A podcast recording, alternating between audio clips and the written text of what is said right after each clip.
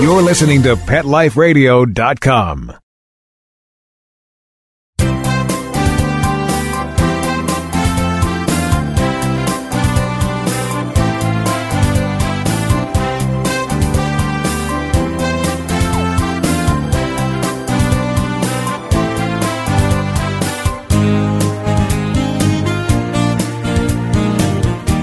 And welcome, welcome on this great Sunday morning. You are here live with Dr. Jeff Werber on Pet Life Radio's Ask the Vets with Dr. Jeff.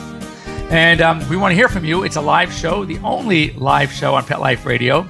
And it doesn't pay to be here live if you're not going to call in and ask us questions. You can either join in on the conversation at petliferadio.com. Uh, you can give us a call at 877 385 8882. But we find that it's better to join in on the conversation, as Sarah has already done this morning. We're going to get to that question in just a bit. And once again, want to thank our sponsors, ProSense Pet Products, the veterinary quality products that you can find over the counter uh, at partners like your local Walmart and Kong Toys. So we've been having a series going on of late of different organ systems. We were talking about the endocrine systems, and we told you that this week we're going to take a little break because it's holiday time, it's gift time.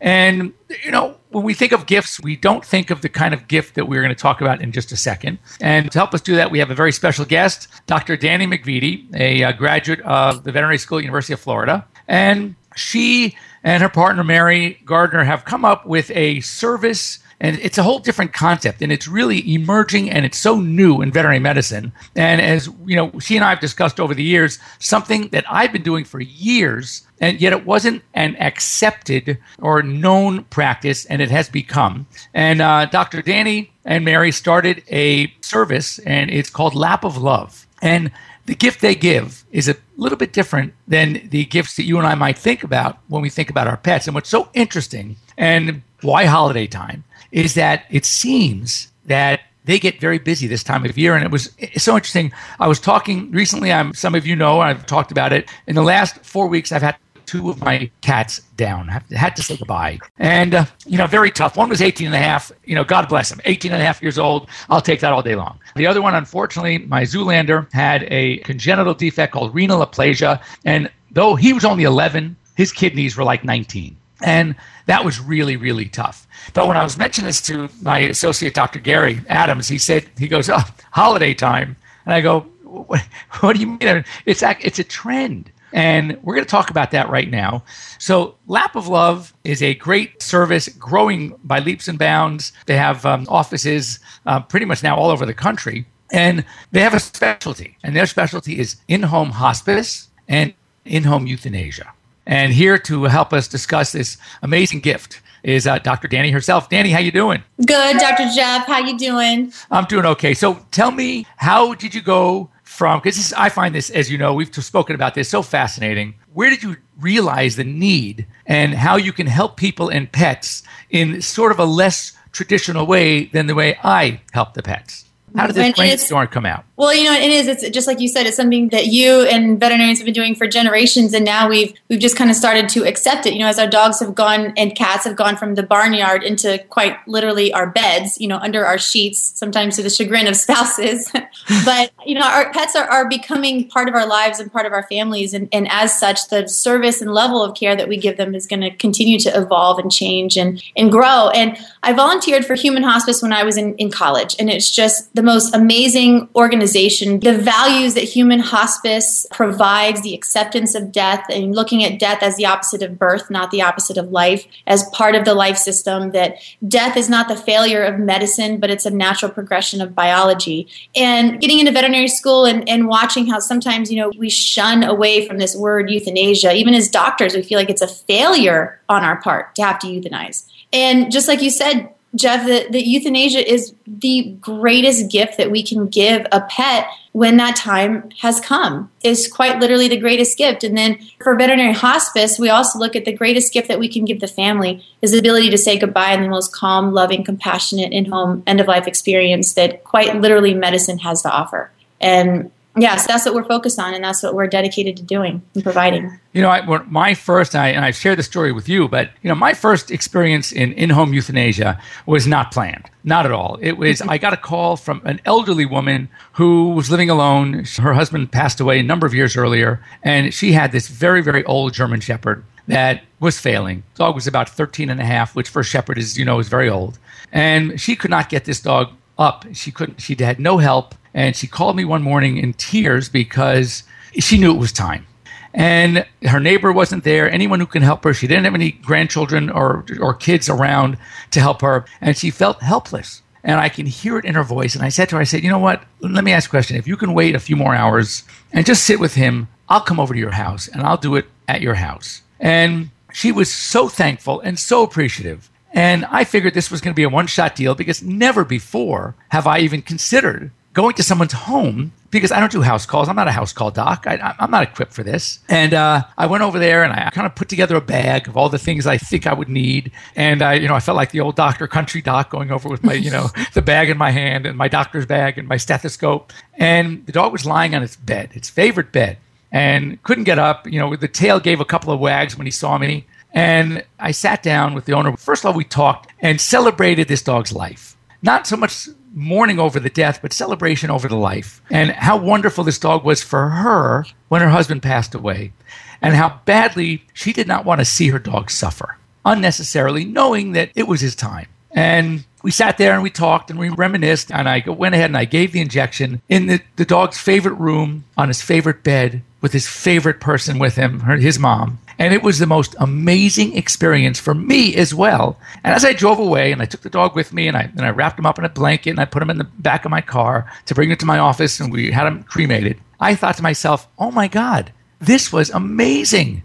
This is the way it should be. Now, I often joke, I get more tongue than anybody I know. My patients love me. And yet, even though they, they still know they're coming to the vet, they still have smells, they might have anxiety, there may be a shot. Yeah, they love me, but they may not always love the experience. Why should that be their last memory? And when I heard what you guys do, I was so impressed. But a couple of people have mentioned, and even you have mentioned, like, oh my God, it's holiday time. What is it about the holidays that seems to have you guys even busier? Yeah. Yeah, and it's a very interesting thing that as veterinarians, we you know we, will go around and around and around. Like, what is it? You know, why is there this big kind of? There seems to be a rush before, and then on the actual Christmas Day or Thanksgiving Day, it's very you know there not many people are going to request that, and then right after, it's a huge rush. And I think it's a it's a, a combination of many many different things based on the family's personalities, just in general.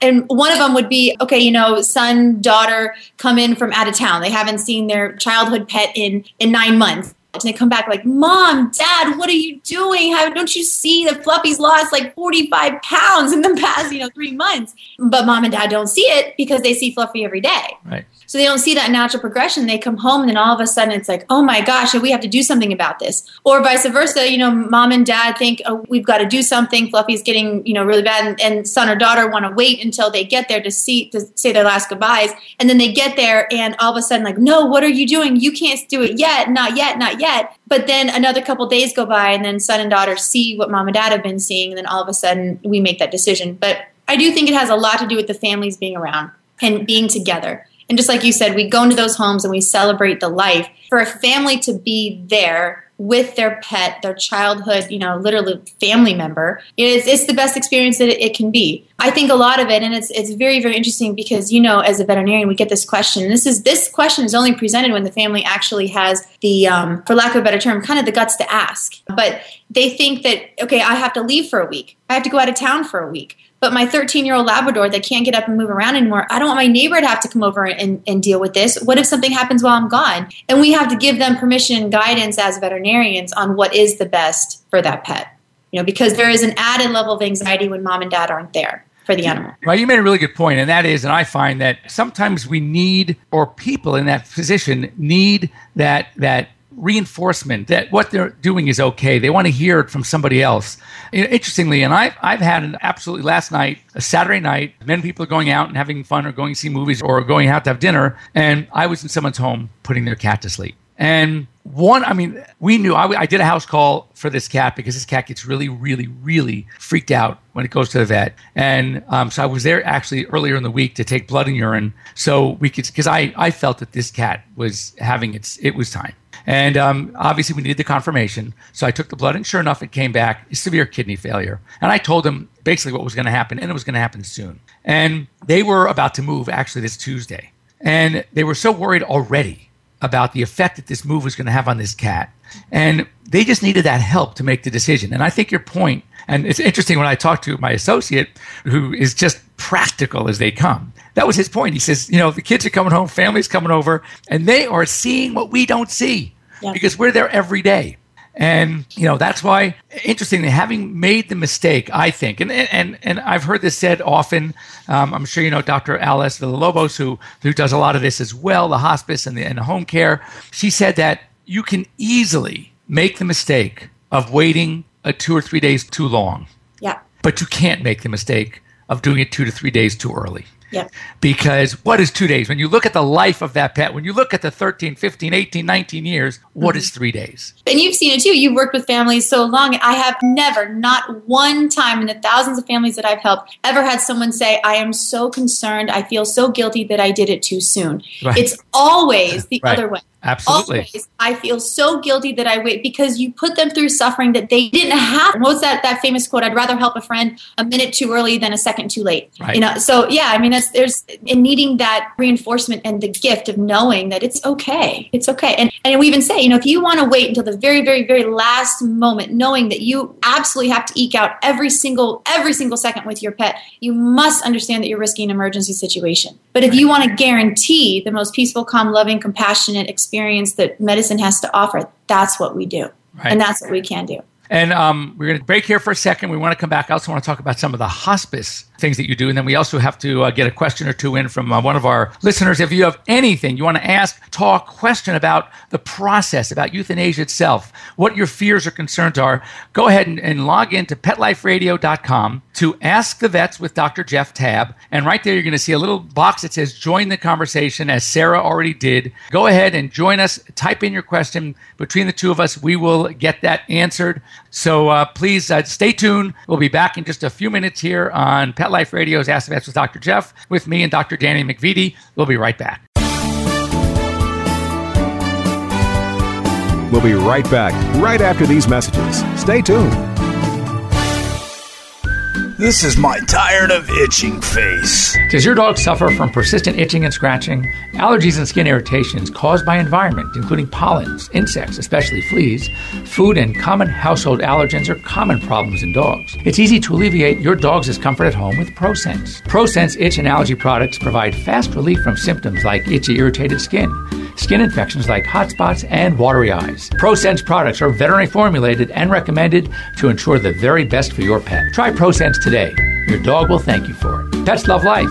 Love them back with ProSense. There's nothing more delicious and healthy than an old family recipe. And for over 50 years, our family's been creating them especially for your pets. Nutrisource Super Premium Pet Foods. Dog and cat food that's all natural, holistic, and organic. Nutrisource Pet Foods contain our patented Good for Life system for your pet's optimum health and well being. So order now safe quality food made by our family for your furry family members. Go to NutrisourcePetFoods.com. From our family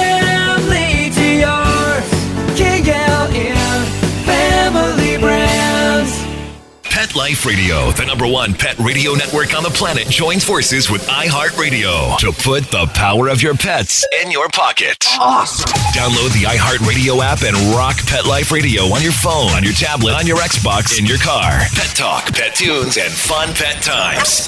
Pet Life Radio and iHeartRadio. Positively possum.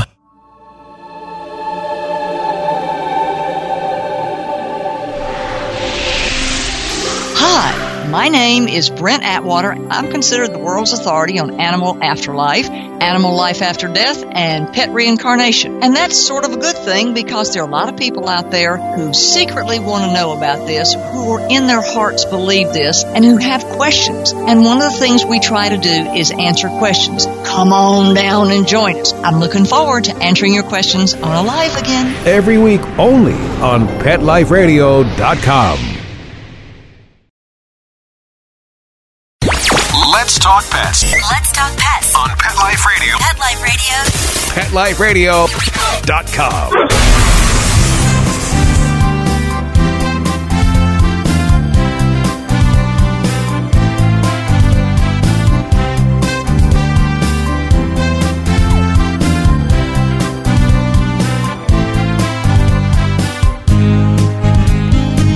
welcome back. You are here live with me, Dr. Jeff Werber, and my special guest, Dr. Dan McVety of Lap of Love, Veterinary Hospice, and In Home Euthanasia. And, you know, uh, before the break, we were just talking about the process and about the fears that many people have about it and veterinarians. It's like such an unspoken concept. Nobody likes to talk about it. And yet, I just have to read, I just got a holiday card from a client, a family that I put their dog to sleep in their home, uh, took care of their dog for many, many years. And, you know, you read these and you realize just how special this time is for not, I mean, certainly for the family, of course for the pet. It is a gift. And let me just read this to you. It goes Dear Dr. Werber, again, thank you is not enough for your kindness, caring, and generosity. We really, really appreciate what you did for Macy. We love you. You know you are a vet forever. I mean, how cool is that? And what kind of thanks, you know, who sends a thank you note when you give a great shot? When you do an amazing, they go home after the spay. You know, we don't get thank you notes for that, but go to their home and put their pet to sleep with compassion and kindness. And it's a different experience. And these are the notes I get them all the time. It is unbelievable. You, your experience must be the same, isn't it? Oh, the same thing. And, and, you, and you know, I mean, as, as veterinarians, we talk about it all the time that you don't get the thank you cards for the two o'clock C section that you did. You're so proud of yourself that you can't believe you saved every puppy in there. You you did this most amazing, incredible orthopedic implant that you just you just learned it at school or at some conference. Or, you know, this amazing thing that it to us is incredible. You don't always get a thank you card for that. Even of course, the families are thankful, but they expect you to do that. Right. That's expected. But when you give that family an emotional hug, when you're there with them with compassion and love and empathy, and when you share those special moments with them in a way that they don't expect, that's when you gain that rapport and that, that that's when you touch them in a way that they don't expect to be there. And also, so we talked about for, and I totally agree. I want to talk about for a second about hospice because you know when my mom was in hospice before she passed, and you know I know what it was like, and it was a very long, you know, dragged out kind of concept. I remember she used to joke all the time that you know when when she got to the point that I should bring home that pink juice, which is we know what that pink juice is. Mm-hmm. It's a euthanasia solution. Obviously, you know, even though now it's legal in some states, it's not here in California, and plus I wouldn't do that anyway. But the key is tell us about hospice for pets, how it's different, what is the goal, etc. So, a hospice in general, just as a medical term, is palliative care. And palliative means comfort oriented, not curative. So, the difference is okay, now, you know, we are going to be managing symptoms. So, let's say a cat with renal failure. You know, we're not really doing things that are trying to reverse that renal failure, or um, let's take a better example, you know, bone cancer, something like that. We're not trying to cure the bone cancer, we're managing the symptoms that affect the pet such that quality of life is is improved. So that's what palliative care is. And in human medicine, obviously, just like you said, we don't have the availability of euthanasia in the same capacity that we do in veterinary medicine. And so that veterinary hospice is not inclusive of euthanasia, but it's something that we, it's a way of looking at the case via comfort oriented measures until the family elects the euthanasia process, basically. So that is what veterinary hospice is. And, and, um, and you know, what we do, and this, this kind of goes for really all aspects of life, but when we're looking at veterinary hospice and helping the family evaluate quality of life and what, how we can improve quality of life, just like human hospice does, we look at the four budgets. And this is how I explain it to the families that, that we help as well. Everyone understands financial budget. You know, that's an obvious budget. But we also have the emotional budget. You know, I mean, sometimes we're, we are emotionally drained and we're allowed to have that. Physically drained, you physically, just like that family that couldn't get the 100 pound, you know, German Shepherd up, you physically, you have a budget. You can't get that pet up to go to the clinic, to go outside for the bathroom. You know, it's things that would otherwise keep that pet perhaps a little more comfortable. And then, of course, the time budget as well. You know, we don't always have the availability of intensive nursing care for our pets, again, in the same capacity, in the same way. So we talk about those four budgets when evaluate quality of life. How can we manage the symptoms of the pet? Until the family elects euthanasia or, or, natural death occurs, you know, of course, as well. So it's not about extending suffering. I think that that's a common misnomer that veterinary hospice is about ex- extending suffering in a pet that should otherwise be euthanized.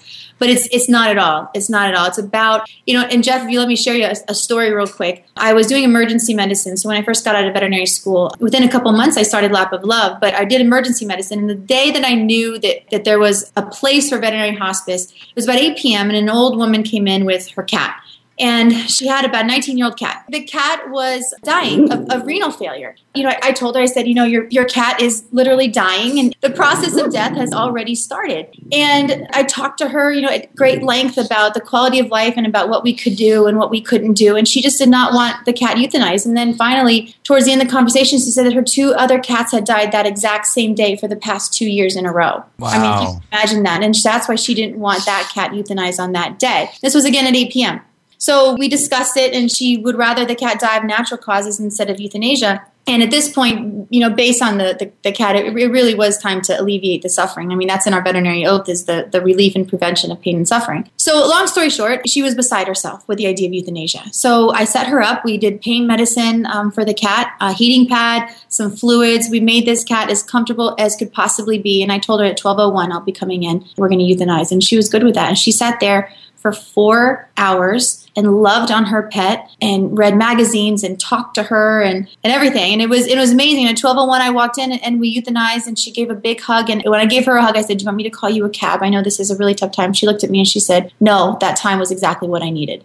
Huh. And so to me, that's one of the most perfect examples of time. And whether that's four hours or it's four days or it's waiting till the son or daughter come back in town or the spouse gets back in town, whatever it is, it's that time that she needed to come to terms with the process that was happening and the availability and utilization of euthanasia at a very appropriate time. You know, it's interesting you say that. I, for years, have talked to younger veterinarians, talked to my associates and clients. I'm saying, you understand that at this time, Bowser's ready. Mm-hmm. So we're treating you, and that's okay. Yep. I said, I often, it's got to be that you have to have that emotional readiness. You have to be, be prepared. And what you don't want is anyone kick themselves in the butt a year later, two years later, and saying, only if I would have, only if I should have tried to, you know. And so oftentimes I will let an owner know that if you said to me, you're ready, I'm ready. I don't think the pet is suffering, but this is what we need to do because I want to make sure you're ready. And then, in essence, what I'm doing is hospice. I'm giving the fluids. I'm giving the pain medication. I'm, we're just, as you mentioned, it's palliative. It's just to soothe the pet, to minimize any kind of discomfort, to minimize or remove any kind of pain. And until we get to that point where the owner is ready, where they're comfortable with their decision, because man, guilt is the worst thing. And by the way, guilt goes both ways. Absolutely. In the sense that I once before with my, which I mean, you learn from it. When I had to make the decision recently with Zoolander, by the way, if you guys want to go to my Facebook page to Dr. Jeff Werber, I wrote a tribute about Zoolander, about my cat, who was the most magnificent cat on the planet. But the reason why I knew when it was time and I did not wait was because my old cat before that uh, several years ago was a cat named Sushi, this Oriental short hair. We had Sushi and Saki. We had two Oriental short hairs. And it was time for Sushi, but we kept, you know, every time you're treating a cat, you're treating a dog, and they have a good day, our natural response is, oh my God, we're on to something. Let's keep going. Let's keep going. No, no, no, no. It was a good day. We all have good days. We all have bad days. It was time. And when we finally said goodbye, we all looked at each other, and my son especially, and he goes, Dad, we waited too long. Mm. And oh my God, did that affect me? It just, and he's right. He was 100% right. And you realize you get more philosophical. The more of these you do, the more you see, the more pets you have, you know you're going to lose the battle anyway. So why wait until you actually lost it? Why not say goodbye when it's time, when you notice and you know there's no way to win this one? Gather yeah. together as a fam, talk about it, and you do the right thing. And you know, there's a trend, Jeff, that I started seeing probably about a year or so into the veterinary hospice practice is that the families that are going through it for the first time, so this is the first time that they're going through the end of life decision making process for one of their pets, they tend to wait too long. And that's not my opinion, that's their opinion of the experience after it's said and done. They tell me I waited too long, just like your son said. And it's interesting in that that's now one of the first questions that I ask the families when we go into any type of hospice or euthanasia service at all. It's one of the first questions that I ask is, have you ever been through this before?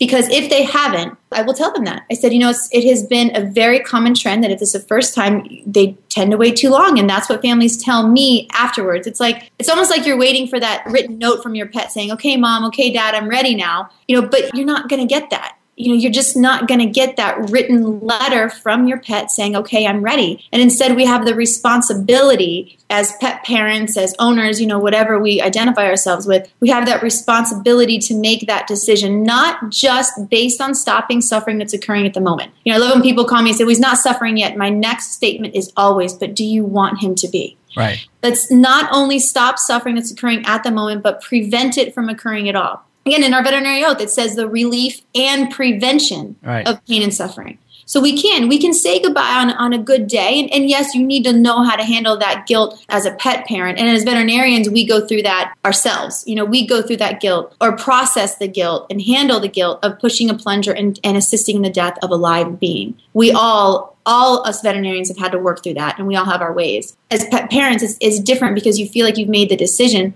and if you make it on a good day and I, and I when families say but it's, it's a good day i don't know what i should do i would say you know but what a way to go though I think it's wonderful to have a wonderful day and to then say goodbye in the best way we can possibly, you know, and, and make that be a compassionate experience and a loving experience instead of one that we're rushing to do and then regret that they had to go through suffering in the first place. Right. You know, that's so interesting. And it's so, you know, when I talk to a lot of people and, and they hear I'm a veterinarian and I'm sure you've gone through the same thing. Oh God, you know, oh, I always wanted, when I was a kid, I want to be a veterinarian, but I don't know if I can, how do you put them to sleep? Right. And, you know, when you have these experiences and you really see, as I call it, the beauty of euthanasia, the gift of euthanasia, you realize how wonderful you are to that pet. And it really does. It's such justification for, you know, it's, it's always hard. And I tell the owner, it's going to be difficult for you whether we do it today or I do it next week. That's a gimme. But why should the pet have to wait that week when right. he or she's yeah, ready and, and, and you know, euthanasia literally means good death. Right. That's that's what euthanasia means. You know, it, Right. it is euthanasia, which is good Right. death, and that's what we're providing. That's what it is, and it is. It's the most. It's the greatest gift that we can give that pet,